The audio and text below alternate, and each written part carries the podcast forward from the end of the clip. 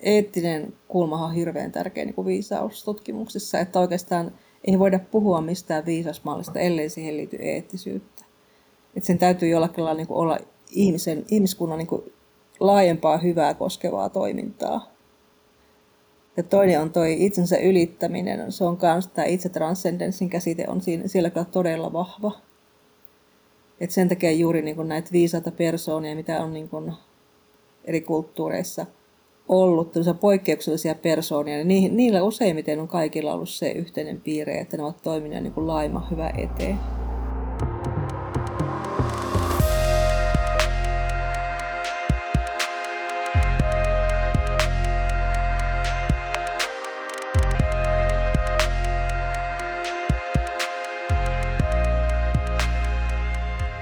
Tervehdys kuulijat ja tervetuloa taas Flow Akatemia podcastin ääniaalloille.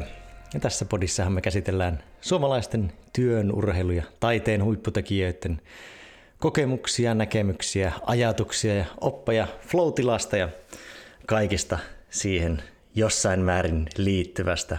Toisaalta kaikkihan melkein siihen voidaan sitoa, mutta en lähde tähän analyysiin hosteinasi tuttuun tapaan täällä etästudiossa minä venäläisen Jussi. Sekä toinen minä, Hegmanin Lauri. Ja sinä kuulija saat nyt kuunnella jaksoa, jonka päätematiikkana on viisaus ja pureudutaan siihen hyvin monilla tasoilla, että miten se kehittyy, miten sitä kehitetään, mitä sillä tarkoitetaan, mitä ei tarkoiteta ja katsotaan, minne keskustelu kehkeytyy.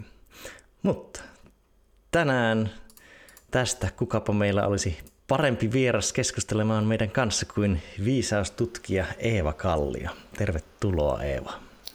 Kiitoksia, kiitoksia kutsusta.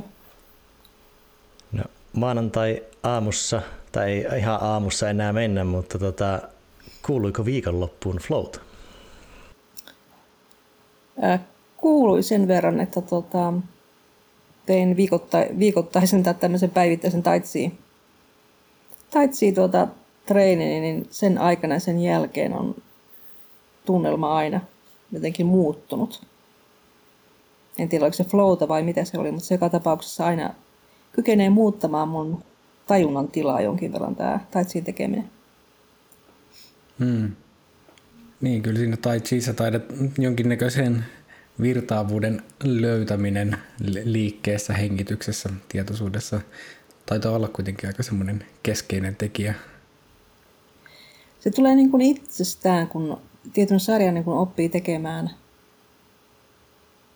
niin sanotusti oikein. Oikea on väärä sana.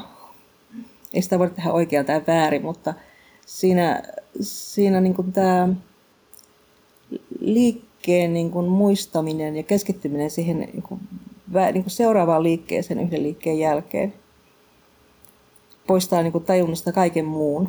Et silloin ei voi ajatella mitään ylimääräistä, koska niin kuin, niin kuin vanha viisaus sanoo, että ihmisen päähän mahtuu yksi ajatus kerrallaan. Me ei kyetä ajattelemaan monin näkökulmasta samaan aikaisesti. Mä en, mä en kykene pitämään kolmea näkökulmaa samaan mielessä, niin esimerkiksi mä en pysty ajattelemaan töitä samaan ja teen taitsit. Että se, se vetää semmoisen tietoisuuden niin fokuksen niin kuin ainoastaan siihen liikkeeseen. Ja mitä pidemmän aikaa sitä tekee, sitä parempi se tunne ja se kokemus sen liikesarjan jälkeen on. Joo, toi, tota, tuossa ollaan tietyllä tavalla flown ytimessä, kun uh, löytyy, se, löytyy se sopiva taitotaso siihen liikkeen tekemiseen ja myös sitten Ehkä tai siis se vielä erityisesti mun näkemyksen mukaan painotetaan sitä niin kuin virtaavuuden löytämistä sen sijaan, että ikään kuin pus, pusketaan vaan täysin niin kuin orjallisesti tie, tiettyä liikerataa, vaan ehkä semmoinen tutkimuksellisempi, mutta en ole ihan varma, että ku, pitääkö tämä Eeva paikkansa. Se, se flow tulee, niin kun, kun tietyn ajan niin kun harjoittelee – harjoittelee niin kuin tota, mm, ja saa niin kuin semmoisen ot, otteen niin kuin siihen, siihen niin kuin siihen liik- liikkeen ja liikkeiden järjestykseen. Mutta se tulee myös silloin, ja sen takia useimmat ihmiset jää siihen koukkuun, koska se tulee niin kuin myös silloin, kun sitä vielä opettelee. Et ihan alkuvaiheessa se oli äärimmäisen monimutkaisen tuntunen niin kuin tämmöinen ää, liikemeditaation tapa. Että sehän ei ole helppoa, sen kaikki tait siitä kokeilleet tietävät. Ja se, se ilmeisesti, tämä tajunnan tyhjentyminen tapahtuu jotenkin niin kuin jo silloin, kun sä opettelet sitä liikesarjaa. Ja sitten se niin kuin tulee yhä niin kuin nopeammin esille tulevaksi, kun sä tunnet sen jo sen liikesarjan. Ja se, se muistamisen komponentti jää sitten pois. Ja sä vaan niin kuin jollakin lailla niin kuin soljut niiden hmm. liikkeiden läpi. Että se on niin kuin, niin kuin, niin kuin yhtenäistä kokonaisuutta, se sun liike ja sun oleminen. Että ei ole mitään muuta kuin se liike ja oleminen siinä. Hmm. Niin se alkaa niin kuin tämmöisistä vähän niin kuin enemmän erillisistä palasista niiden opet- opettelusta ja sitten ajan niin kuin, ta- niin kuin taitotason myötä niin sen, niiden ketjuttamisesta sitten tällaiseksi Kyllä. Enemmän niin kuin yhdeksi, yhdeksi virtaavaksi liikkeeksi. Joo, nimenomaan. Että se on niin ensin hyvin atomistinen. Pala, niin kuin palo, palavina tehdään tiettyjä juttuja. Sitten jossakin vaiheessa se muuttuu niin semmoisessa holistiseksi kokonaisuudeksi se ilmiö. Että sä vaan niin teet sitä kokonaisuutena niin semmoisessa virrassa. Hmm. Kuinka pitkä, jos mietitään, että kauanko olet harrastanut, niin kuinka pitkään piti harrastaa ennen kuin siihen alkoi löytyä se vähän niin kuin vaivattomuus? No se, se kyllä vei jonkin aikaa. Että tota, jotenkin vuosia mä sanoisin, ehkä neljä, viisi vuotta. Ja aika olla säännöllistä, niin kuin monta kertaa viikossa olevaa niin kuin treenausta vaati.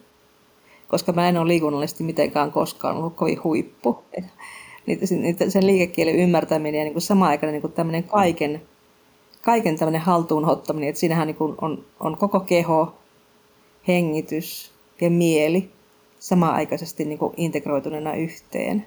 Hmm. Niin sen paketin tämmöinen niin kuin ymmärtäminen, hmm. se vei kyllä aikaa. Siis se niin kuin pikkuhiljaa alkaa helpottua, helpottua tämä sen, niin kuin se niin kuin sen tekeminen, se asteaselta menee niin yhä nopeammaksi. Samoin sen vaikutukset muuttuu nopeimmaksi. Et kun oli tehnyt hmm, jonkin kyllä. aikaa sitä, kenen tekemään itsenäiset sen liikesarjan, niin tietty niin kuin tämmöinen, niin kuin kiinalaiset sanoo, gene-aistimus, eli elämänvoima-aistimus, mikä, mikä lännessä niin kuin määritellään, että se on niin kuin verenkierron tämmöinen niin kuin aktivoituminen nopeasti. Se, ja sitten se niin kuin tuottaa lämmön tunnetta kehoon, erikoisesti mulla käsiin, niin se tulee yhä nopeammin ja nopeammin sitten esille. Et kun nyt kun alkaa tehdä liikesarja, se tulee ihan niin kuin, sinne monta sekuntia menee ennen kuin se on niin kuin läsnä se, se aistimus siitä lämmöstä. Mm. Niin, että keho on vähän niin kuin tämä kehon mieli on oppinut myös sitten siihen, niin kuin ehkä jollain tapaa niin kuin ehdollistunut myös sitten, kun tämä tietty prosessi käynnistyy, niin okei, nyt Kyllä. tiedän Kyllä. minkälaiseen tilaan haluan tähän niin kuin tässä pyrkiä. Mm. Mm. Kyllä sinnehän väistämättä on tapahtunut niin vahvaakin oppimista, kun tällä tavalla parikymmentä vuotta tekee jotakin tiettyjä liikesarjoja tai sarjoja ja harjoitteita. Niin se, se menee mm, niin kuin keho siihen tilaan ihan, ihan tosi nopeasti. Niin, toi on varmaan meditaatiossa on vähän sama, sama juttu, että kun sitä on tehnyt tarpeeksi pitkään, niin ei tarvi hirveän pitkään istua ja sitten niin kuin kehomieli vähän niin tietää, että miten asettua. Mm.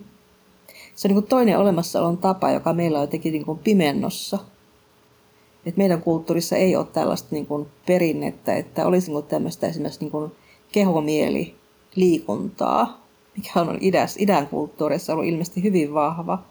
Meillä ei ole sellaista liikuntaa ollut. Jos muistatte koulujen nämä liikuntatunnit, niin miten paljon siellä puhuttiin mielestä, mielenkäytöstä liikkeessä? Puhuttiinko sitä yhtään? niin kuin yli, ylipäänsä, että minkä verran edes, tai kuinka pitkään tai pikemminkin vähän aikaan esimerkiksi huippuurheilussakaan on puhuttu hirveästi mielestä tai mm. niin kuin, mielen vaikutuksesta siihen niin kuin suorituskykyyn, ei, ei vaikka niin kuin siellä su- korkeimmallakaan tasolla se ei ole ihan niin kuin ollut täysin itsestään selvää. Mm. Ja vasta nyt viimeisenä... ole vieläkään. Niin. Ka- kaikilta osin. Niin, mutta onhan nyt kato, alettu puhua tästä psyykkisestä valmennuksesta ja henkisestä valmennuksesta urheiluyhteydessä, niin se on niin ensimmäisiä askeleita mun mielestä. Niin, meillä on ehkä pidempi historia sitten siinä kehojen mielen erottamisessa kuin niiden yhdistämisessä. Jonkinnäköinen ka- karteesialaisesta kahtia jaosta alkaen. Niin. Totta, että me erotetaan mieli ja keho. Yes. Tota, tota, mm, päästiin jo hieman sipaisemaan tuota järjen ja tunteen integraatiota ja mikä tota noin, tai ke, itse asiassa kehon ja mielen integraatiota, mikä on olennainen osa viisautta, mutta ennen kuin mennään sen kummemmin, niin olisi hyvä niin kuin päästä kiinni siihen, että mist, mitä, mitä me oikeastaan viisaudella tarkoitetaan, niin mitä, mistä, miten lähtisi Eeva avaamaan sitä, että mitä viisaus on, miten se ilmenee? No, siinä on kuin loppumaton määrittelyn suo. Ensinnäkin siinä heti, heti tulee mieleen ensimmäisenä viisausperinteet, eri kulttuurien viisausperinteet, eri uskontojen viisausperinteet, joita ihan valtavasti ympäri maailmaa. Ja sitten on filosofia, niin lännen filosofia, joka alkuperäisessä muodossa on ollut viisauden rakastamista. Sen, sen niin kuin käsitteen käyttö tarkoittanut sitä. Hmm, filosofia. Ja sitten, filosofia on viisauden rakastamista. Hmm. Ja samoin sitten niin kuin viimeisen 30-40 vuoden aikana niin kuin tosi eksponentiaalisesti kasvanut viisauden tämmöinen, mä sanoisin, niin luonnontieteellis-tyyppinen tieteellinen tutkimus, joka niin kuin lähtee liikkeelle aina tästä kolmannen persona-ontologiasta, eli, eli niin kuin havainnoi ja tutkii jotakin tämmöistä objektiivisin mittaria, jotakin henkilöä tai, tai ryhmä, henkilöryhmää heidän käytöstään ja määrittelee jonkun asian viisaudeksi. Se on todella niin kuin kaksin kolminkertaistunut ihan, ihan siis muutamassa, muutamassa kymmenessä vuodessa. Mm. Se on ihan valtavasti tällä hetkellä, että kun tekee hakuja niin kuin viisaudesta, niin kuin sä varmaan Lauri olet tehnyt niin kuin gradua varten hakuja tästä asiasta, niin tiedät, tiedät kyllä, että malleja riittää, mm. erilaisia malleja, että mitä viisauteen kuuluu.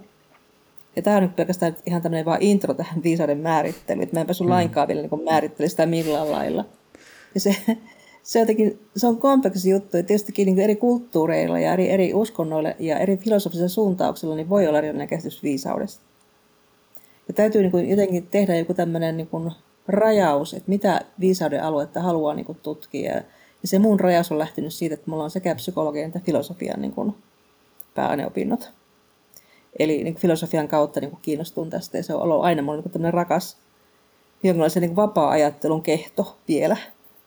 Ja psykologia enemmän tämmöinen tieteellinen niin kuin lähestymistapa viisauteen, niin ne on niin kuin mun tämmöiset niin kuin rajaukset olleet, että, että niitä mä niin kuin ajatellut, kun mä olen lähtenyt määrittelemään viisautta. Että viisauteen Sillä niin kuin väitetään tällä hetkellä on hirveästi erilaisia malleja olemassa, niin kuin niitä onkin olemassa. Sternbergin ja Baltesin ja Ardeltin ja Glykin viisausmallit on tämmöiset kuuluisimmat, mitä tällä hetkellä on, joihin niin kuin eniten viitataan psykologia-alueella.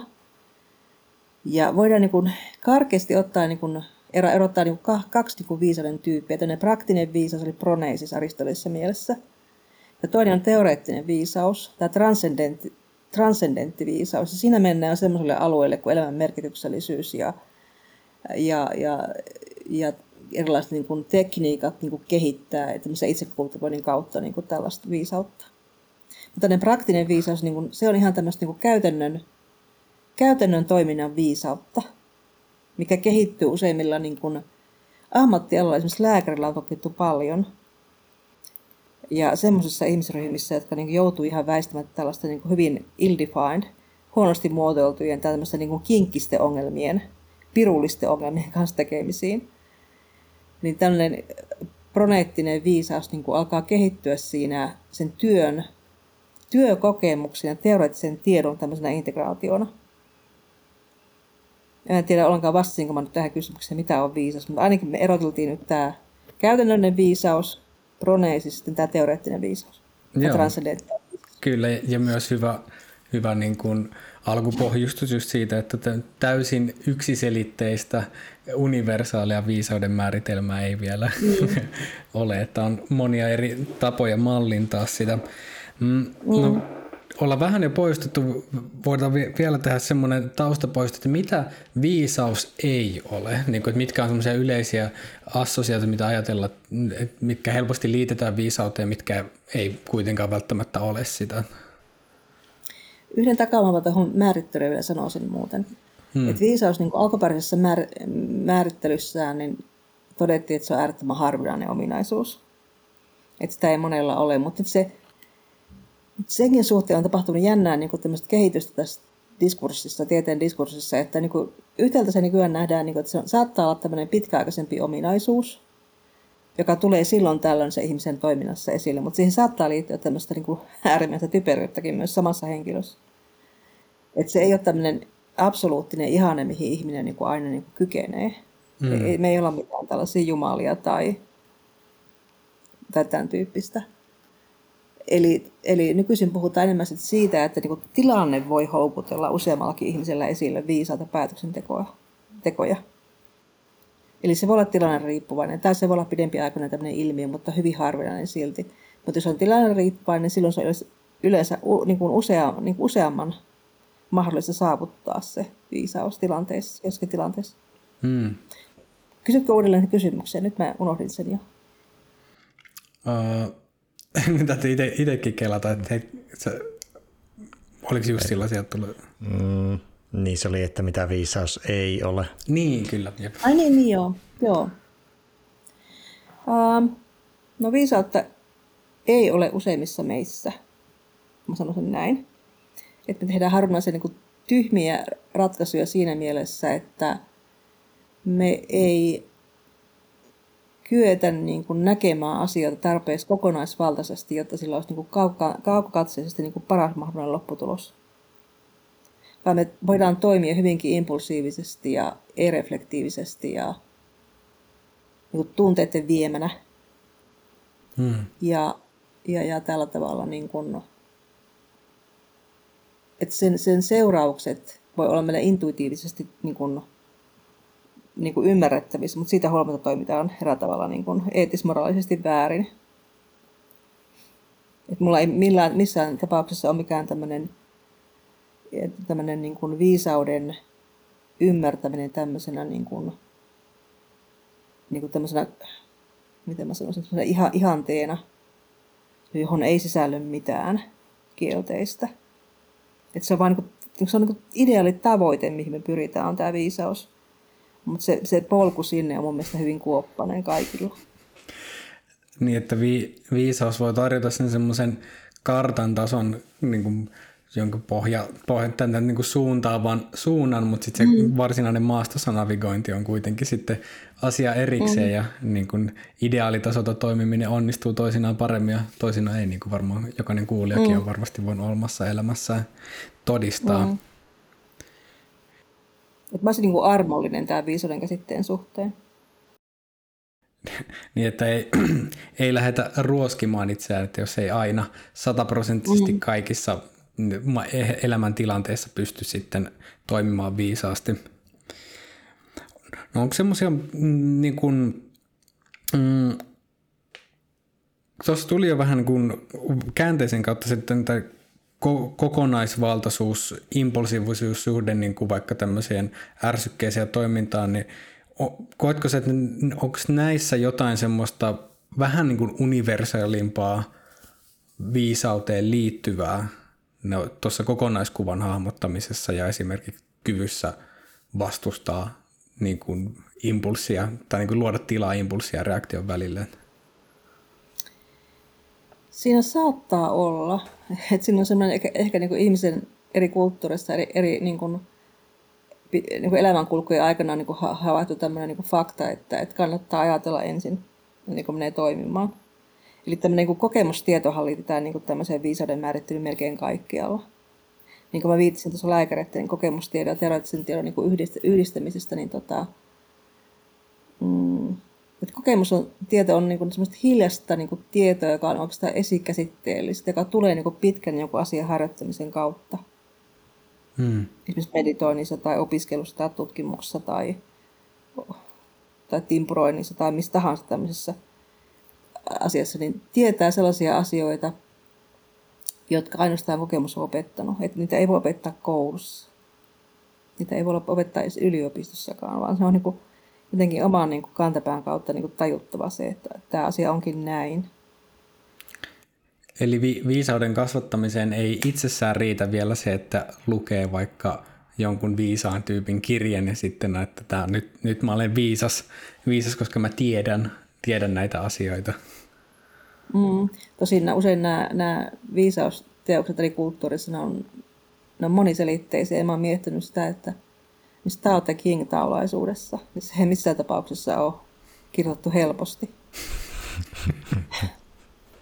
Eli se edellyttää niin työn tekemistä lukijalta. Oliko se se ensimmäinen lause, joka alkaa näin, että tie, joka on määritelty, ei ole tie. Kyllä. Sitä voi miettiä loppu, loppuelämän. niin, sehän noissa niin kuin viisausperinteissä on ollut keskeinen osa, on, tuntuu, että juuri se kokemuksellinen, niin kuin kokemustietoon ohjaaminen, että niin buddhat kuin monet muut sanovat, että vähän niin kuin come see for yourself, että mm. ei voida antaa niitä valmiita vastauksia, valmiita ajatuksia, vaan ehkä sitten semmoisia suuntaviivoja sille ajattelulle ja elämiselle. Toki eri perinteet eroavat vahvasti toisistaan, mutta toi on niin kuin ainakin semmoinen, ainakin niissä viisausperinteissä, missä itse, teihin itse on tutustunut enemmän, niin tuntuu, että toi on semmoinen läpileikkava teema. Mm, hyvä pointti. Että näitä, niin kuin näitä viisauden harjoittamisen tekniikoita kai on tota, useissa eri kulttuureissa ja niin kuin filosofioissa – että se niin kuin täytyy, täytyy niin kuin jollakin lailla niin kuin käydä itse läpi se kokemustie. Että se, se tieto, mitä meille opetetaan niin kuin koulussa, on vaan niin kuin eräs tämmöinen välttämätön ehto niin kuin yhteiskunnassa selviytymiselle. Mutta, mutta se, se ei niin kuin ole tämmöinen ainoa niin kuin ihmisenä kasvamisen tie. Sitä kautta henkinen kasvu, tai joka on kyllä hyvin, hyvin vaarallinen käsite, kun siihen voidaan liittää ihan mitä tahansa nykyään henkiseen kasvuun niin tota, et, mä sanoisin enemmän itsensä kultivointi. Hmm. Se on parempi tämmöinen. Niin se on jotakin ekstraa tämän, tämän, tämän, tämän jokapäiväisen niin tämmöisen tiedollisen niin kuin ymmärtämisen lisäksi. Hmm. Mitä, mitä tuo henkinen kasvu tai sitten tämä itsensä kultivointi sulle tarkoittaa? Mitä se, mitä se pitää sisällään? Mm, no se on se, sekin on minusta niin ideaaliin, ihmisen, ihmisideaaliin niin kuin pyrkimistä. Että joka tapauksessahan meidän kaikki toiminta pohjautuu jonkinlaisiin arvoihin. Että mitä tahansa valintaa me tehdään, niin se taustalla on arvot. Jotakin me arvostetaan jotakin toista enemmän. Ja tämmöinen niin kuin, siihen liittyy tähän niin sanottu henkiseen kasvuun, niin arvostusten ketju, jostakin tämmöisestä yhteiskunnallisesta kulttuurisesti niin kuin tavoiteltavista ominaisuuksista. Ja siihen niin kuin voidaan pyrkiä, pyrkiä niin kuin monia eri teitä. Ja mä luulen, että nämä tiet, niin kuin sovel, eri tiet soveltuu eri ihmisille. Et mä en usko oikein siihen, että, että on olemassa tämmöistä yhtä ainoa oikeaa tietä. Vaan se ihminen valitsee sen tien niin kuin ihmisen edellytysten mukaisesti. Hmm. Että ei ole sellaista, semmoista niin kuin yhden, yhden niin kuin ihmiselämän käyttöopas vedä niin kuin, tämä niin kuin valmis algoritmi ajattelemaan läpi. Ei, ei, ei todellakaan ole. Se, täytyy, niin kuin, se useimmiten niin kuin näkyy kokemuksena. Hmm. Että jokin niin kuin tuntuu sopivan itselle, jokin tie. Ja toinen taas niin kuin aiheuttaa niin kuin hirveää, niin kuin, että ei, ei tätä, tä, tällä en, en etene. Hmm. Et mäkin olen kokeillut vaikka mitä. Ja, ja siis niin kuin, se, se itselle soveltuvuus on mun, mun mielestä tärkein. Se yllät, yllättävänkin vahva momentti mun mielestä, että tota, Että jokin, jokin harjoite niin sopii jollekin, niin jollekin ei. Mm. Jos meditaatio ei käy kaikille. Tuosta päästään tietyllä tavalla se, että minkä takia meillä vaikka Flow Akatemialla viisaus on aika iso teema sen, sen myötä, että me nähdään, että viisaus on kykyä luoda myötävirtaista elämää ja missä olennaisena osana, että löytää se oma paikka, se niin kuin mikä se itselle sopiva tarkoitus, tehtävä, tapa toimia, mm-hmm. että nämä on niin kuin vahvasti linkissä toisiinsa. Niin, mm. että siinä flown, flow, flow-kokemukset ei olisi vain yksittäisiä tiloja, vaan siinä olisi aina laajempi konteksti ja perspektiivi mukana, että se olisi myös siinä olisi tietty niin kuin etiikan ja myötätuntoisen ja niin kuin, myötätuntoisuuden kulmat mukana ja ehkä niin kuin itsen ylittävä kulma, koska flow-kokemuksia nyt voisi vain mm. tykittää itsekseen menemään jonkin asian parissa, mm. mutta... Mm. Toi, toi eettinen kulma on hirveän tärkeä niin kuin viisaustutkimuksessa, että oikeastaan ei voida puhua mistään viisasmallista, ellei siihen liity eettisyyttä. Että sen täytyy jollakin lailla niin kuin olla ihmisen, ihmiskunnan niin kuin laajempaa hyvää koskevaa toimintaa.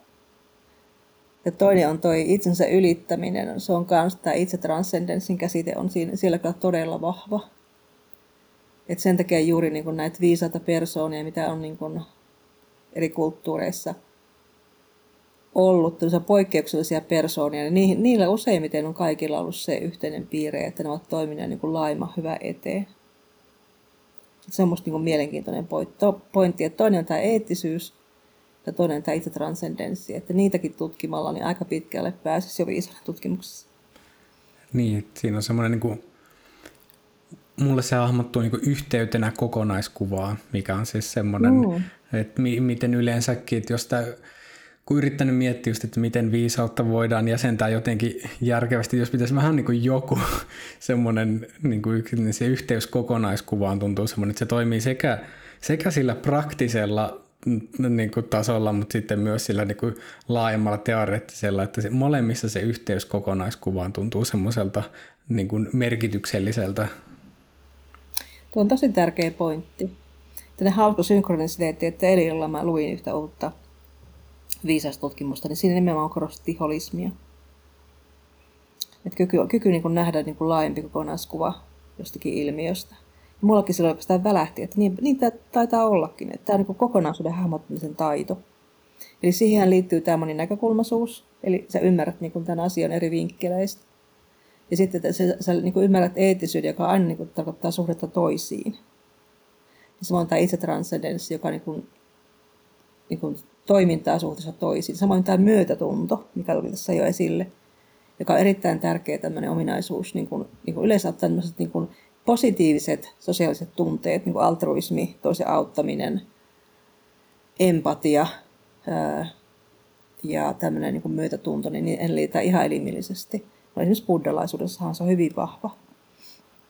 Ja myös kristiuskossa on niin kuin toisen, toisen myötätuntoisen toisen kärsimyksen myötätuntoinen tämmöinen ymmärtäminen. Hmm. Holismi kyllä on niin käsitteenä todella hyvä tähän. Tuossa, tuossa tota noin, niin tulikin just niin kuin moninäkökulmaisuus ja mm, myötätuntoisuus, mikä jos mietitään vaikka tämän Ardeltin mallin mukaisesti, mm-hmm. että missä on sitten tämä kognitiivinen ja myötätuntoinen. Mä oon itse ajatellut sen niin kuin tunnetaitoinen ulottuvuus ja sitten mm. tämä reflektiivinen moninäkökulmainen, niin mitä sitten tämä kognitiivinen ulottuvuus, tämä niin kuin tietämisen, koska moni, monellehan niin viisaus assosioituu tosi vahvasti, että viisas on nimenomaan tietäjä. Että niin vi, mm. viisaalla on paljon tietoa, mutta sitten kuitenkaan pelkkä se teoreettinen tieto ei riitä, niin mikä, mikä merkitys on tällä viisauden, sanotaan nyt sitten kognitiivisella ulottuvuudella? Mm. Mäkin olen miettinyt tätä paljon ja se niin painottuu useissa mallissa itse asiassa. Jos ajattelee niin kuin esimerkiksi niin kuin Ardeltin mallissa painottuu, Sternbergilläkin on omalla tavallaan nämä eri, eri intressien ja eri niin kuin näkökulmien yhdistymisidea, joka johtaa tähän niin kuin yhteisen hyvän tavoitteluun niin tota, siihen alun alkaen mä liitin pelkästään siihen tämä moninäkökulmaisuuden. No se, okay, se on niin sosia- sosiokognitiivista niin kuin tämmöistä niin kuin näkökulmaottoa. Että se on niin tämmöistä, tämmöistä niin sosiaalista kyvykkyyttä. Mutta sitten siihen liittyy myös niin tämmöinen niin syvä insight, niin kuin tämä kognitiivinen komponentti Ardetilla. Siis reflektiivinen liittyy tähän moninäkökulmaisuuteen, mutta kognitiivinen, siihen liittyy tämmöinen niin syvä tämmöinen oivallus ja, ja tämmöinen niin kuin syvän insightin niin kuin saavuttaminen asioista ja ilmiöistä. Ja se myös mu, niin kuin muille, niin tota, mu, muilla niin kuin tutkijoilla on tämmöinen, niin kuin, tämmöinen niin kuin ajatus siitä, että, että ihmisen niin kuin tämmöinen sisäinen oivallus on myös tätä kognitiivista komponenttia. Hmm. Et se, se, se on niin kuin rikkaampi tai monipuolisempi tämä, tämä, tämä, tämä kognitiivinen komponentti, mitä mä aluksi niin kuvittelin. Niin, että se... Eli se... Tämä insight, insight on musta tässä niin ovella uusi juttu. Hmm. Millä tavalla sä avaisit sitä insightia, tai niin jos mietitään sitä, mulla se kääntyy vaikka oivallukseksi, tai näin, niin mikä, mm. millä tavalla se, miten se merkitys näyttäytyy? Öö, se, se on tällainen niin kuin, mä on vaikea löytää sille sanoja. Mä en oikein tiedä, mitä se niin kuin on, mutta kun mä käynyt läpi näitä erilaisia malleja, niin tota, oon huomannut, että aika useat puhuvat siitä, että, niin kuin, että se jotenkin siis niin siihen tähän liitetään kognitiivisen komponenttiin myös kolmas asia, tämä, tämä, tämä kokemustieto. Eli sehän on myös tämmöistä niin kuin intuition ja tietämis, tietämistietämisen niin kuin rinnalla tämmöinen niin kuin tärkeä komponentti. Eli tämä kokemustieto, tämä moninäkökulmaisuus, sitten tämä insight. Niin insight näistä on semmoinen, joka läheneekö se intuitiota. Et mä en tiedä oikein sitä, mutta, mutta tota, siitä Ardeltkin puhuu esimerkiksi siinä, niin kun näkee elämän semmoisena kuin se on ja ihmiset ja itsensä jollakin lailla niin rehellisesti sekä hyvässä että pahassa. Ja tähän esimerkiksi Glykin mallissahan tähän liittyy se, että ihminen tai kokemustiedon kautta, kun esimerkiksi on tutkittu vanhempia ihmisiä, niin, tota, niin kuin sen kokemustiedon reflektoinnin kautta, tämä reflektointikin liittyy muuten tähän kognitiiviseen komponenttiin, niin kokemuksen reflektoinnin kautta niin kykenee saamaan tämmöisen niin syvemmän ymmärryksen omasta itsestä ja omaa elämän kulun niin logiikasta, että minkä takia tietyt asiat niin kuin tapahtui niin kuin ne tapahtui. Ja mikä mun niin kuin, funktio oli niiden tapahtumisessa, miksi mä tein niin kuin mä tein. Ja tähän niin kuin liittyen sitten minusta hyvin mielenkiintoinen asia se, että, että minkä on huomattu liittyvän tämmöiseen niin kuin viisauden opettamiseen tai oppimiseen, tämä on tutkittu varsin vähän, niin siihen liittyy tämmöinen ajatus mentoroinnilla ja ohjauksella ja tämän tyyppisellä niin kuin, ö, toiminnalla kyetään tätä, tämä, niin kuin, tämä ohjaaja kykenee jollakin lailla niin kuin, altistamaan sen ohjattavansa tällaiseen niin kuin, viisaaseen oman menneisyytensä, oman toimintansa pohdintaan. Ja on jopa havaittu, että psykoterapeutit eroaa muista viisauden niin kuin asteeltaan, koska he käsittelevät koko ajan näitä vaikeasti niin kuin määriteltäviä pirullisia ongelmia asiakkaansa kanssa. Ja ilmeisesti he oppivat itsekin siinä prosessissa. Ei ainoastaan tämä potilas opi, vaan myös oppii terapeutti. Mm, se on todella niin kuin mielenkiintoinen havainto. Mm. Mutta tämä ohjauksen merkitys on mielestäni tärkeä, tärkeä juttu nyt tässä. Että myös idän perinteissähän näissä viisasperinteissä, niin siinähän usein on myös tämä, että sulla on niin mestari tai tai vanhempi ohjaaja, joka on sun niin kuin lähettyvillä, joka voi antaa sulle sitä mallia ja voi tehdä oikeita kysymyksiä oikeassa paikassa ja voi ohjata sua siinä prosessissa. Hmm.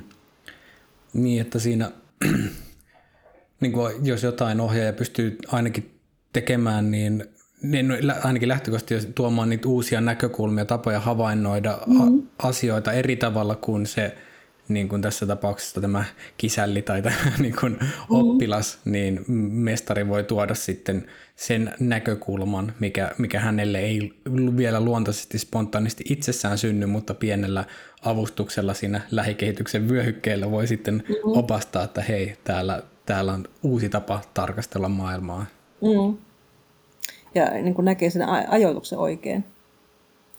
että tietää missä vaiheessa sanoa, jotta se oivallus syntyy. Mutta mulla oli tämmöinen oikein heurika tässä, kun mä mietin tätä ohjauksia ja mentoroinnin niin vaikutusta tähän, että hyvänen aika, että tämä itse asiassa aika sosiaalinen ilmiö. Niin, että viisaus, viisaus ei ole vaan niin kuin yksilön päässä tapahtuva joku tällainen. Ei, ei. Sehän myös tulee tähän moninäkökulmaisuuteen myös mukaan, että sekään ei ole niin kuin yksi oma, niin kuin omassa meditaatiossa pyörimistä, vaan siinä on niin kuin monen, eri, monen eri ulottuvuuden kysymyksiä ottaa niin kuin tarkasteluun. Hmm. Hmm.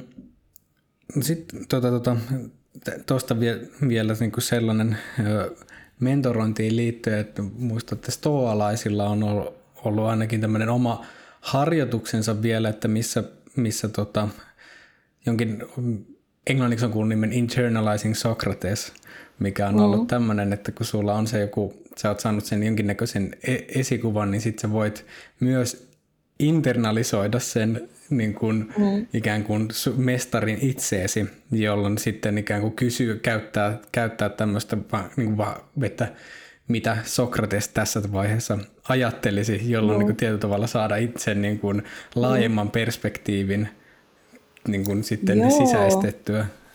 Joo, mutta tulee tästä mieleen, mä en tiedä, onko tämä sama asia, mutta ihan siis monessa tutkimuksessa on havaittu nyt, tämmöinen kuin Igor Grossman on Kanadassa tämmöinen nouseva tähti, viisauden tutkimuksen kentällä, niin hän on tehnyt näitä desentraatiotutkimuksia.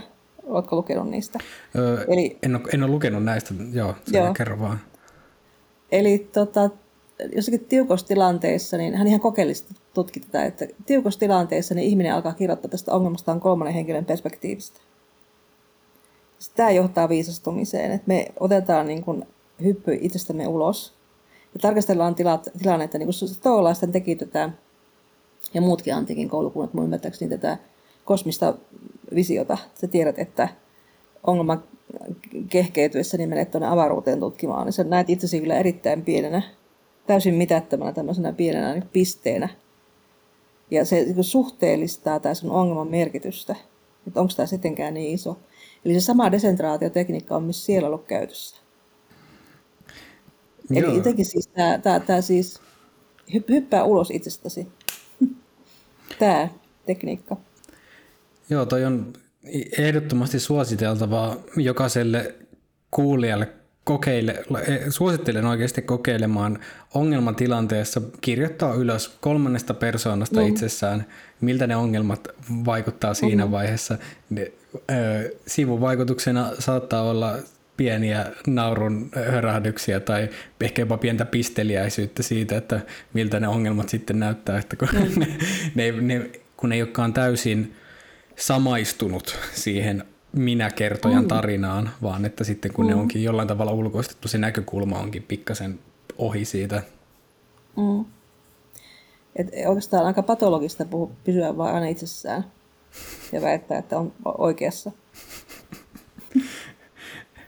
veikkaan, että suurin osa ainakin niin tämmöistä maailmantasolla niin kuin isoista hirmuteoista on tehty nimenomaan siitä mm. vain itsen yksiulotteisesta näkökulmasta. Mm.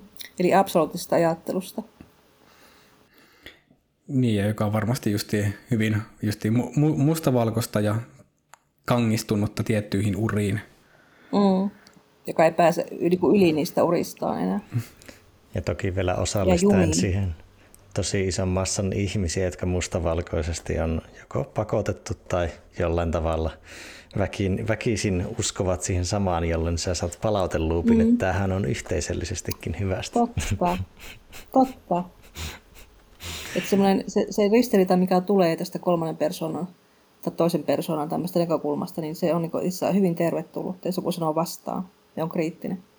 Mm koska hän voi nähdä itseässä aika hyvin. Tämä meidän oma niin kuin mielen sokea piste on, on tämä, tämä, että me, niin kuin, me ollaan niin, kuin niin jumissa tähän yhteen. Yhden, yhden ajatuksen politiikkaa, mikä meidän päässä pyörii. Niin ja sitten tuossa niin kuin vielä kysymysten arvo on todella suuri. Että niin kuin argumentteihin no. on helppo väittää vastaan, mutta kysymykset on semmoisia, jotka vaikka sä argumentoisit sen pois ja sulla olisi valta sivuuttaa se, niin kyllä se saattaa jäädä kytemään sinne.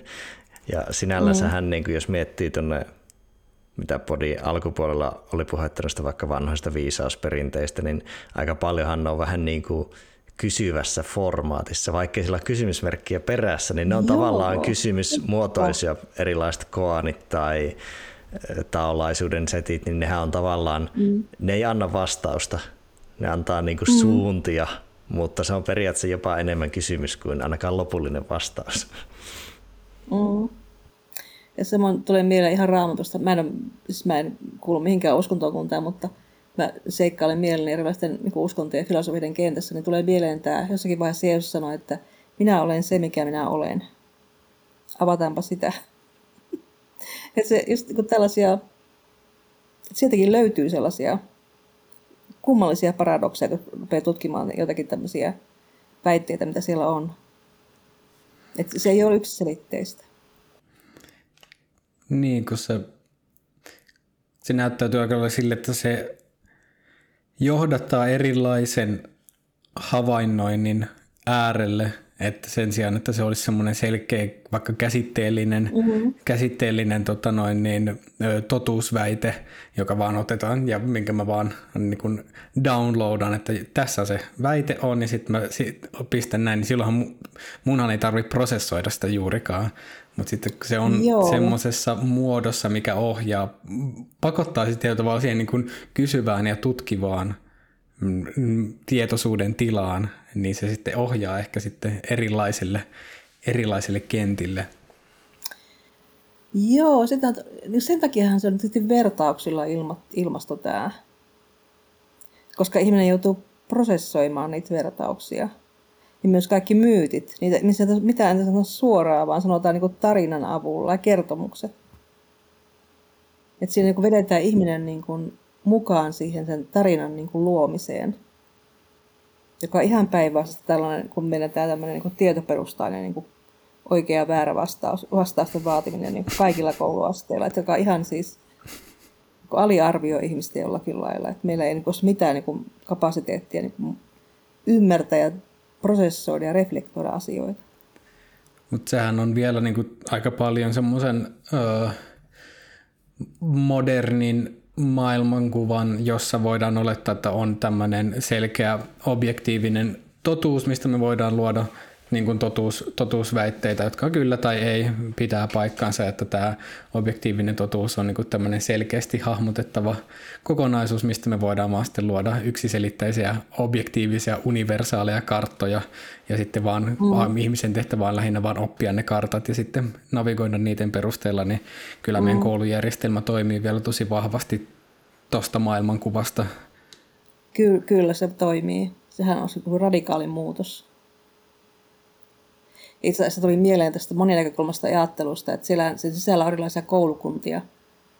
Ja yksi niistä koulukunnista on semmoinen Labu Viif, joka puhuu siitä, että, että aikuistuessa ihminen niin ymmärtää integroida tunteensa ja kokemuksensa ajatteluun. Eli siinä tulee taas tämä, niin kuin tämä rationalismin ylittäminen ja tämä kokemustiedon niin kuin ymmärtäminen. Että tota, ja, si, ja sen vastaukset ei silloin ole niin kuin ehdottomia, ei, ei voi olla ehdottomia jos tunne sanoo jotakin muuta jossakin ristiriitatilanteessa kuin, kuin ajattelu. Eli siinäkin hän puhuu tämmöistä myyttisen tiedon niin kuin tämmöisestä integroitumisesta, että, että sitä yritetään niin kuin meidän kulttuurissa just tämmöisen mekaanisen ajattelun oikea väärä ajattelun avulla niin kuin tukahduttaa koko ajan, mutta sehän tulee esille niin kuin, kuin ihmisen niin kuin unissa niin kuin leikkinä tai, tai, tai luovassa toiminnassa tai, niin tämmöisen niin kuin mekaanisen ajattelun ulkopuolella. Hmm. Niin kuin tuossa sanoit myyttisen ajattelun, niin voiko tässä johtaa tietyllä tavalla, jos me luodaan tämmöinen logos, niin kuin järki ja mythos, tunne, miten niin kuin, muistaakseni aikoinaan tuolla tavalla jäsennetty, jotka on sitten jossain vaiheessa eriytetty sitten, että tämä meidän, meidän järki on tätä, tämä mythos on sitten jollain tapaa, tämä tunne on jollain tavalla mm. niin kuin alempi taso niin. ja meidän täytyy mm. sitten vaan niin kuin päästä sinne, sinne suureen järkeen, joka Joo. sitten tota noin, niin mm. hallitsee tätä mythosta sen sijaan, että ne mm. esimerkiksi toimisi yhteispelissä. Se on, se on niin Labu Wiefin tämä pääväite hänen pää, pääteoksessaan nimenomaan tämä, että, että näiden myyttisen ja loogisen tiedon välillä on asetettu tämmöinen hierarkkinen paremmuusasetelma. Eli looginen aina, aina niin kuin järkevintä ja parasta ja tällaista. Meidän täytyy käyttäytyä aina niin kuin tämmöisen loogisen hallitusti ja rationaalisesti, mutta se ei käytännössä ole pidä paikkaansa. Me koko ajan niin kuin sotkeudutaan niin kuin tunteisiin, koska me ollaan ihmisiä vuorovaikutuksessa. Et siinä on ihan, ihan selkeästi tämmöinen, että hän niin esittää, että ne olisi niin samalla tasolla kaksi niin tällaista ää, tapa, tapaa niin reagoida, mutta ne täytyy myös kyetä yhdistämään nämä. Mm. Me ei voida niin luopua rationaliteetista, mutta meidän täytyy ottaa koko ajan huomioon se, että, että me ei olla täysin rationaaleja, loogosperäisesti ajattelevia. Ja eikö tuore, tuore tota noin, niin, no hyvin monen, monen alan tutkimuksia, mutta kun on yhä enemmän huomata se, että itse asiassa meidän tunnetaso on aika paljon primäärisempi ohjaamaan meitä ja sitten meidän rationaalinen taso vaan keksii selitykset sitten sille tunnetasolle vähän niin kuin jälkikäteen, että meillä on niin kuin se, se tunnetason ohjaavuus on huomattavasti perustavanlaatuisempi, mitä on ehkä aikaisemmin ymmärretty. Niin, mä, mä niin hyvin en tunne, tunne, tunne, tunnetutkimusta tällä hetkellä, että voisin vastata tuohon, mutta puhutaan paljon tunneälystä. Et se on, se on niin tämmöinen uusi käsite. Ja kyllä se niin kuin psykologian alueella, niin kyllähän siis käytännön työssä, niin nehän operoivat tunteilla, nämä, psykologian ammattilaiset.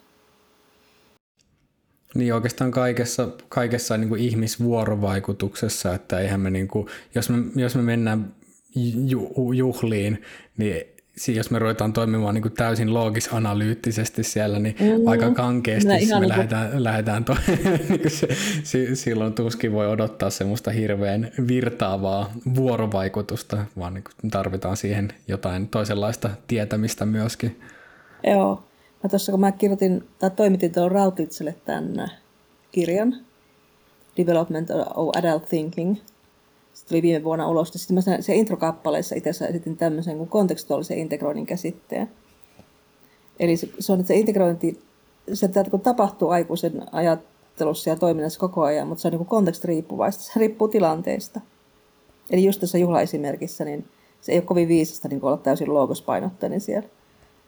Että se, että me, niin kuin, me niin kuin ymmärretään se sen tilanteen ontologia – että missä täytyy olla tietyllä tavalla. Että meillä on tämmöinen niin kuin, tietty niin kuin, arviointisysteemi koko ajan toiminnassa. Mistä voidaan nostaa flow-prinsiippiin match state with task. Eli että Aa, me, okay. meillä, meillä on se niin kuin, ja, ja myös viisauteen siinä mielessä, että meillä on justiin, me tarvitaan se niin kuin kontekstin ymmärrys. Ei, niin kuin, ja me, me täytyy havaita se ja sitten myös se state – että, niin kuin, mm. että mikä on siinä hetkessä ja, niin kuin olennaista. Ja se, se jotenkin tuntuu nousevan tosi vahvasti niin kuin olennaisena osana viisautta on nimenomaan ymmärtää se, mikä on olennaista nyt, sen sijaan, että me voidaan tehdä joku tämmöinen yleispätevä, tiukka, aina sääntö, vaan että siinä mm. vaatii enemmänkin ky- kyky siihen joustavuuteen. Mm. Eli toi aina, aina sääntö on tämä yksinäkökulmaisuutta. Mm, niin, totta. Ja se joustavuus on moninäkökulmaisuutta. Oliko Jussilla jotakin tähän? Joo, mä huijan sormimerkeillä Laurille, että pointti tulossa. Joo, joo nämä on mikä... meidän keskeisiä. Okei, okay, joo. Mutta joo, se, se, tuli mieleen noista niin kun järjen käytöstä, että kuinka paljon sitä tavallaan voi käyttää, paljonko kaistaa riittää ja paljonko toimitaan vähän niin kuin automaatilla ja tunteella, niin hahmotellut sitä sitä kautta, että kun meillä on Salience Network, mä en tiedä mikä se olisi suomeksi joku merkityksen antojärjestelmä Olen, tai verkosto. Olennaisu, mun mielestä se oliko olennaisuuden, olennaisen tunnistusjärjestelmä. Niin, ja yksinker- no, yksinkertaisesti ohjaa tavallaan vähän niin kuin tietoiselle ajattelulle, eli Executive Control Networkille tai oletustilaverkostolle, eli Default Mode Networkille. Eli tavallaan ohjaa asioita niin kuin johdolle tai tuotantoon. Ja se Salience Network on niin kuin tavallaan aspa tai respa tai sihteeri, joka ottaa havaintoja ja informaatiota vastaan tai postia vastaan, mutta jos sä yrität ylikontrolloida kaikkea, niin se johdon pöytä on niin täynnä, että ne päätyy väkisinkin tuotantoon tai sä lamaannut kokonaan. Mm.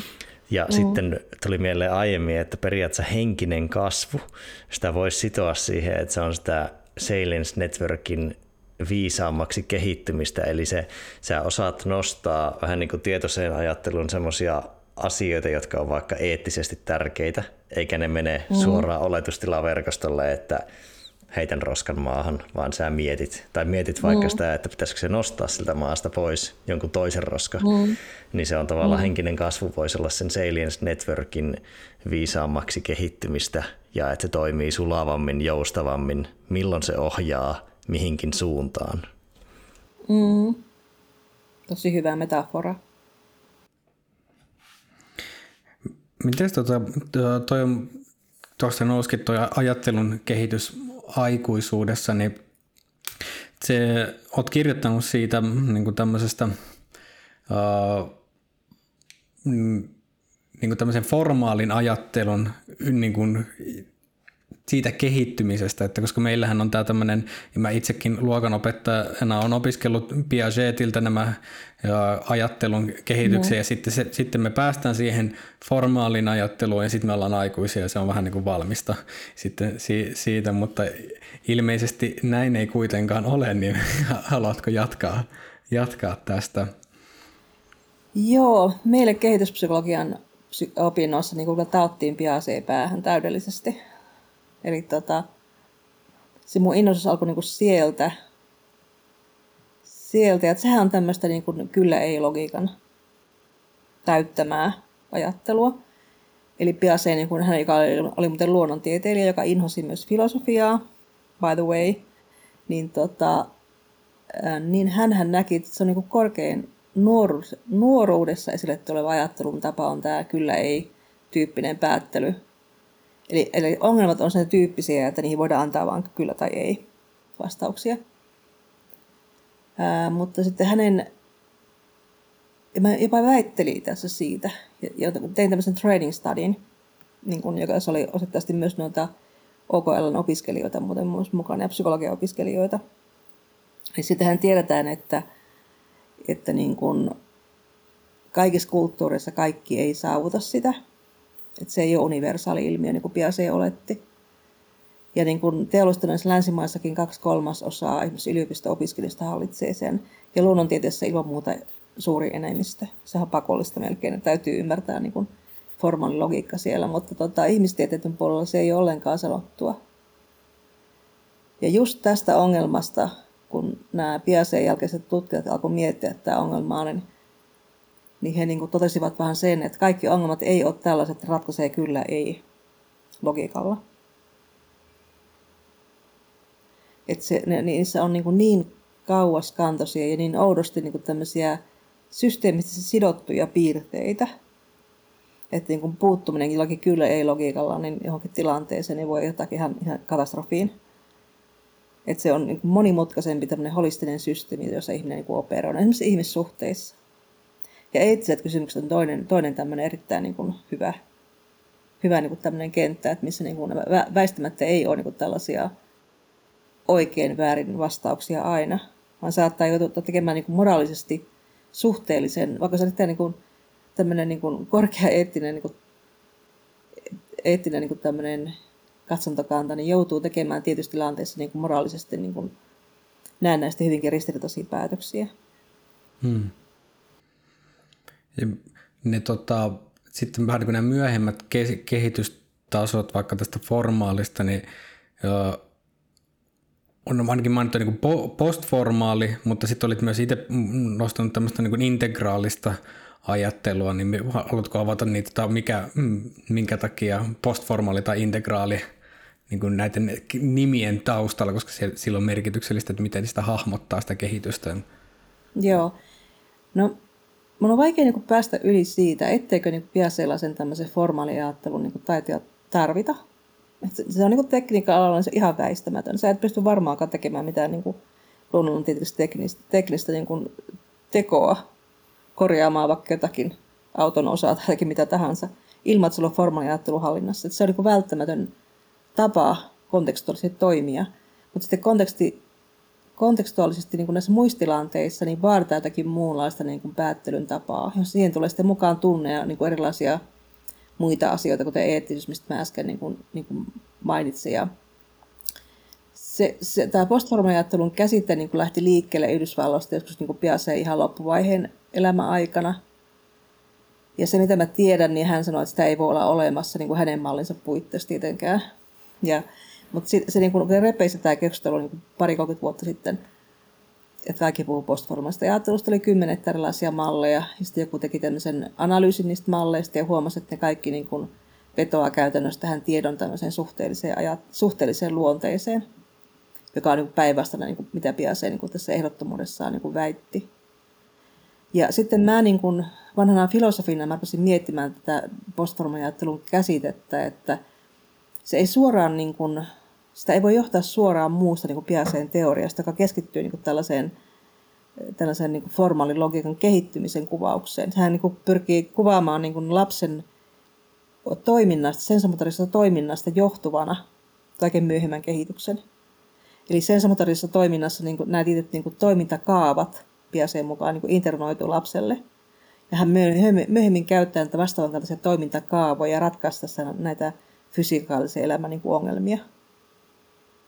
Eli no, niin kuin logiikan, sisäistyneen logiikan tämmöinen niin kuin ulkoinen muoto on tämä toimintakaava. Hmm.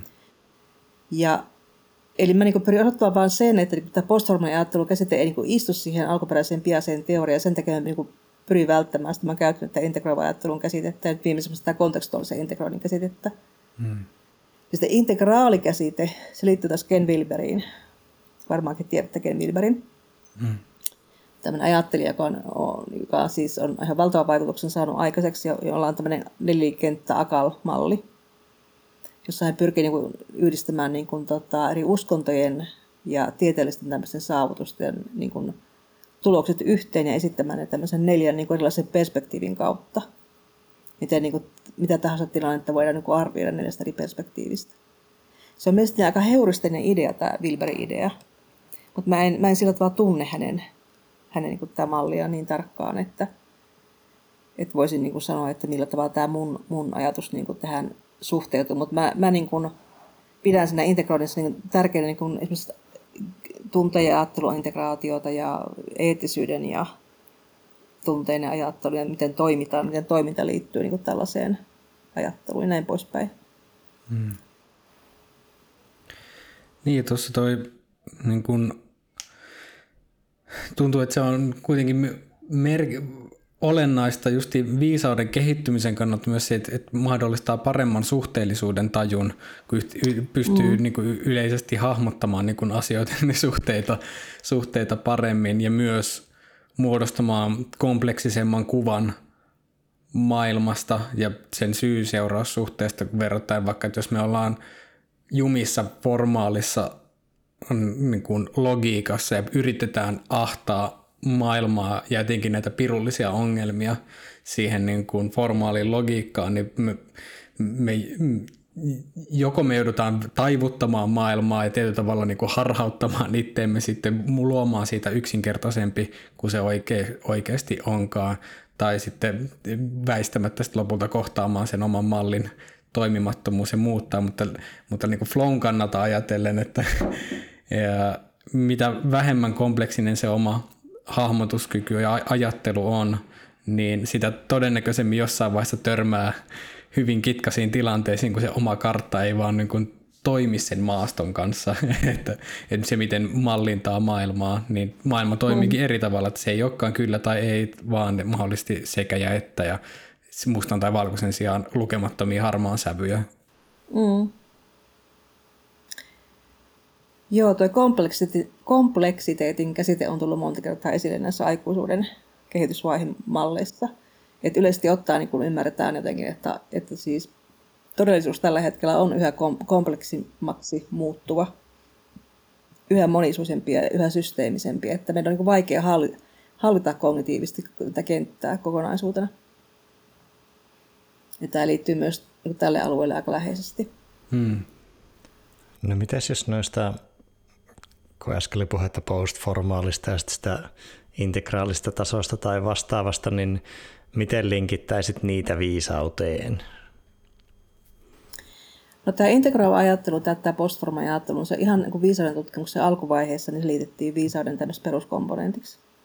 Eli just tämä, niin kuin tämä suhteellisuuden niin kuin ymmärtäminen ja niin kuin luopuminen tämmöistä ehdottomuuksista ja just tämä moninäkökulmaisuus. Ja siihen kuitenkin se, se ajattelu niin kuin ei voi niin kuin jäädä tämä moninäkökulmaisuuden tasolle, vaan siihen tarvitsee tämmöisen integroivan elementin siinä mielessä, että ihminen joutuu väistämättä tekemään joku päätöksen, jossa hän integroi niitä muitakin näkökulmia omaan näkökulmaansa ja sen perusteella sitä alkaa toimia. Et se on ihan tämmöisiä ensimmäisiä asioita, mikä niin kuin jollakin lailla niin kuin liitettiin, liitettiin viisauden tutkimukseen. Tämä niin kuin Paul, Paul Baltes, Baltesin viisasmalli on hyvin tunnettu, niin hän, hän liitti sen ensimmäisenä ja siitä lähtien se on ollut koko ajan niin mukana tässä kognitiivisessa komponentissa johon liittyy tämä reflektointia, elämänkokemuksen reflektointia ja sitä insightia, sitä oivallusta, hiljaista ja ekspertitietoa, jotka niin kuin jollakin kokemustietona meihin niin kuin kerääntyy. Totesit silloin jaksoalussa, että viisaita on suhteellisen vähän tai se on harvinaista, niin voiko, voiko yksinkertaistaa näin, jos liittää tähän, että tavallaan ne integraaliselta tasolta toimivat olisi viisaita? integroivalta, mä sanoisin mieluummin, integroivalta tasolta. Jos ajatellaan sitä, miten mä niin ymmärrän sen. Mm, ky- kyllä, joo. Kyllä. Että he kykenevät niin integroimaan aika moniulotteisesti eri tason asioita, eettisyyttä, itsetranscendenssia, myötätuntoa, muiden perspektiivejä, omasta kokemuksesta nousevaa oivallusta – ja siinä hyvin tärkeänä on tämä reflektio-osuus ja samoin myös tämä, että siihen liittyy tämä sosiaalinen komponentti. Että siinä yhtäältä on sen ihmisen sisäistä omaa reflektiota, itsereflektiota, mutta siinä on myös, myös niin kuin ihan väistämättä joku tämmöinen sosiaalisen tämmöisen oppimisen ja sen ohjauksen idea tässä viisastumisessa. Että se ei jää pyörimään tänne ihmisen päähän, Toi on itse asiassa hauska just toi, toi integroiva, koska sitten se niin kuin näyttäytyy prosessina.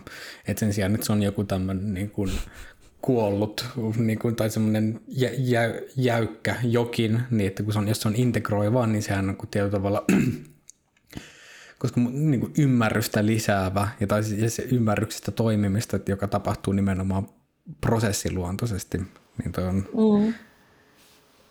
Ja just ehkä niin, että, että viisaan asti ky, kyky ym, niin kuin sulattaa, integroida, ymmärtää niin kuin kasvavissa määrin ää, eri näkö, niin kuin ulottuvuuksia.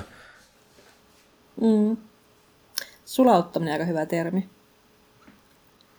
Että huomaa niin kuin tämmöisiä ilmiöitä, jotka täytyy ottaa punnintaan mukaan. Mm.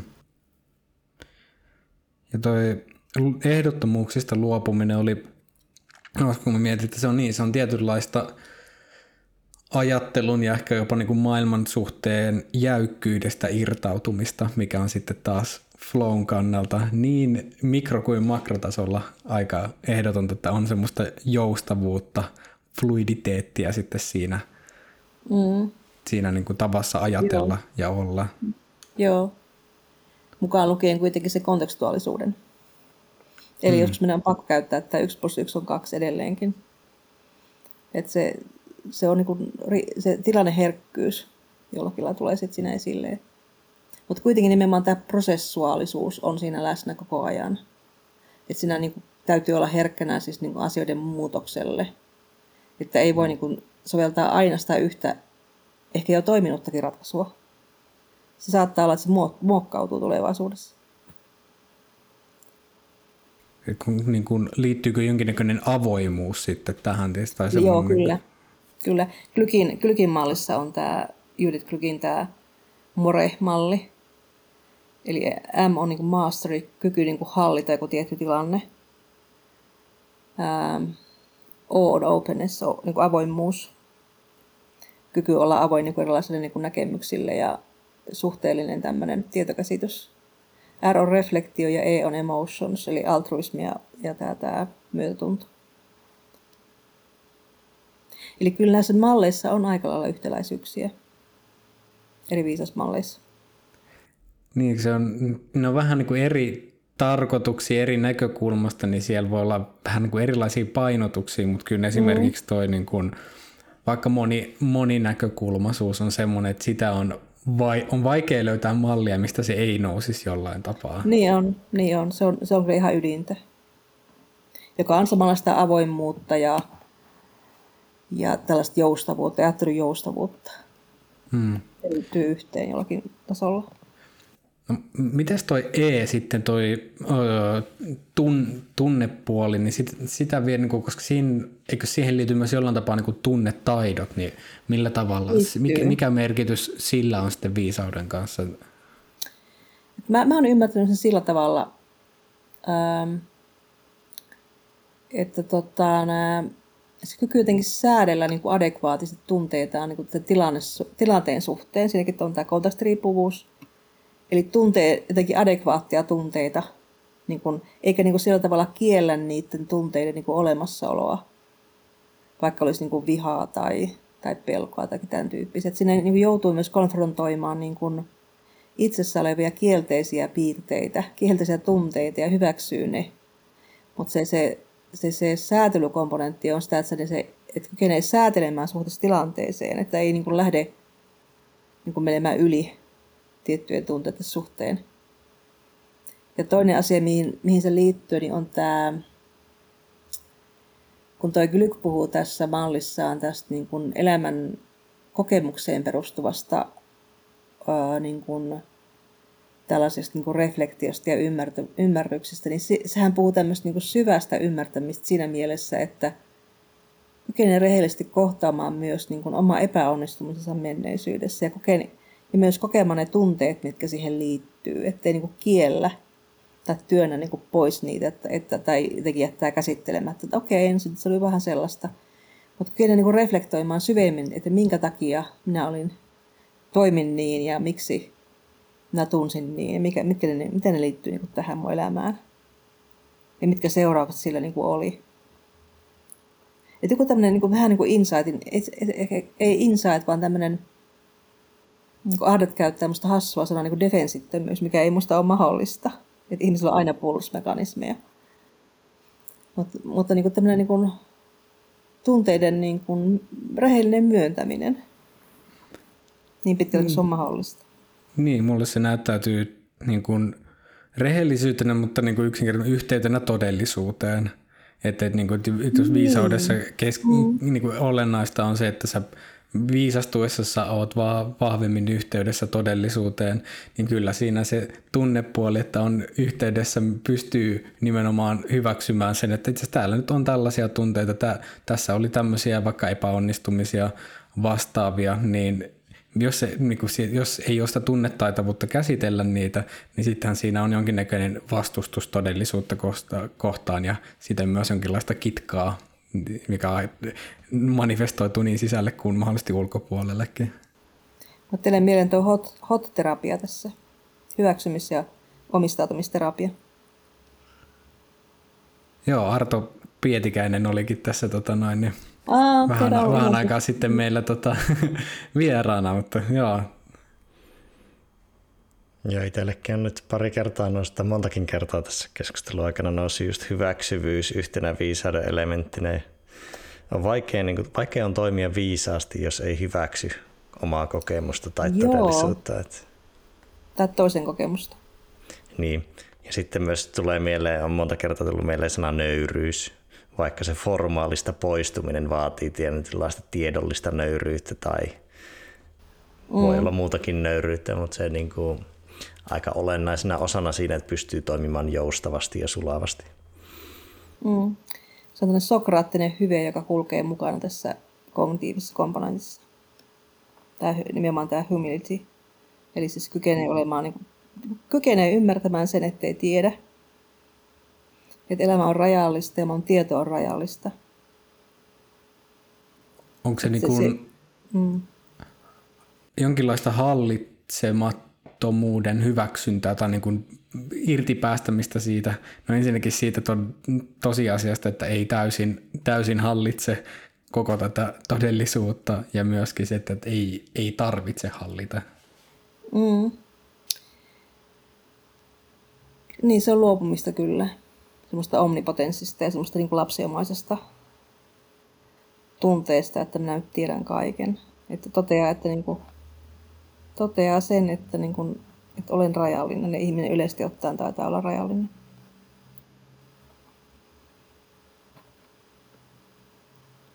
Vaikka moderni kulttuuri aika paljon, paljon viljelee sellaista niin mun mielestä tämmöistä ikuisen niin kuin maksimikehityksen ideaalia. me kehitytään koko ajan yhä korkeammalle ja korkeammalle ja kyetään niin kuin hallitsemaan kaikki yhä, yhä paremmin ja paremmin. Mutta siitä huolimatta tuli korona.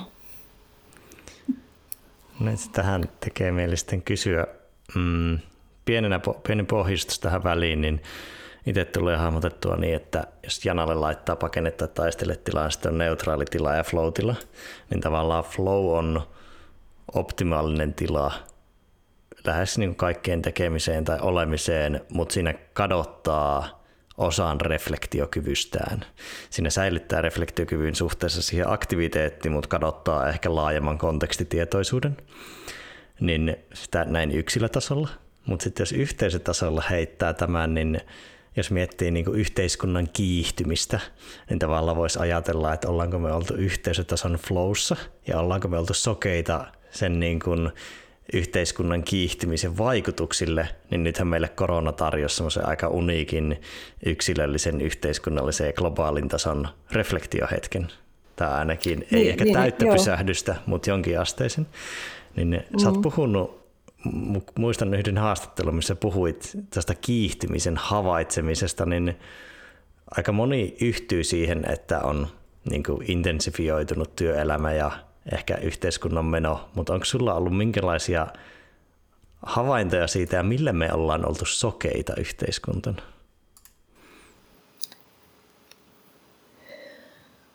Mm. Olen miettinyt tuota paljon ja minusta niin korona parhaimmillaan siinä alussa sai ihmiset ajattelemaan, että, että minkä takia mä juoksin niin hulluna tänne kaiken tämän perässä. Mutta se on alkanut hävitä uudelleen. Et ihmiset on edelleen nyt menossa takaisin siihen samaan liekaan, missä me oltiin kau- kauhuissa. Huomaa, että ihmiset niin alkaa ryntäillä ja on monta neuvottelua menossa ja näin poispäin. No, mä en tiedä, en mä saa vastata. Onko se se paluu normaaliin, että niin kuin, niin, sen sijaan, että me luotas, luotas joku uusi, mahdollisesti vähän päivitetty normaali, niin mm. että et siinä olisi jonkinnäköinen kehitys, niin se on vähän niin kuin regressio sitten takaisin siihen, niin kuin, niin, mistä niin. lähettiinkin. Jotakin me ilmeisesti ei nyt tässä tajuta, mistä me edes luopua itse asiassa. Koska eihän tämä kauhean niin kuin, miellyttävä kulttuuri tällainen ole tämmöinen niin tämmöinen hypomaaninen, niin kuin joku, joku psykiatrin ystävä sanoo, että me eletään hypomaanisessa kulttuurissa. Kaikilla on lievä mania päällä. No, sä, kun sä oot työskennellyt pitkään viisauden ja viisaustutkimuksen ja niin, noiden parissa, niin sä ollut huolissaan tuosta kiihtymisestä? Miten paljon? Kyllä se mä jollakin lailla kyllä huolestuttaa. Joku tämmöinen slow movement olisi kyllä enemmän kuin aiheellinen. Slow University ja Slow Thinking ja Slow Filosofia. No kyllä välillä Flow Akatemia on myös Slow Akademia. Jakseen pituuden perusteella ainakin. niin.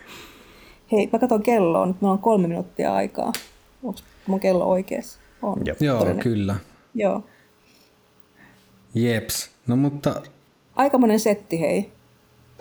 Pä, tosi, aivan tosi aivan tota noin, niin, ma, mahtava, mahtaville urille päästiin tässä näin nyt aikataulujen puitteissa, niin meidän täytyy ruveta paketoimaan tätä, tätä settiä. Tota, mistä Eeva ihmiset voi tutustua enemmän sun tekemisiin, minkä näköisistä lähteistä löytää? No, tutkimuspuolelta löytää Jyväskylän yliopiston koulutuksen tutkimuslaitoksen sivustolta Viisaus ja oppiminen tiimi, jota mä johdan, ja sitten mulla on omat nettisivut eevakallio.com. Et sieltä löytyy pitkä lista kaikenlaisia haastatteluja ja artikkeleita. Me laitetaan show notesiin, niin kuulijat pääsee sitten sieltä niin tutustumaan enemmän. Kiitos Eeva tosi paljon, että lähdit messiin tähän. Kiitos Jussi ja kiitos sinä arvon kuulijamme. Muista kasvattaa elämässäsi moninäkökulmaisuutta, tunnetaitavuutta ja sekä ihan tiedon käsittelyäsi, mutta myös suhdettasi tietoon tietämiseen. Muista kohtuus kaikessa ja tilannetajuisuus. Kiitos ja hei. Kiitoksia.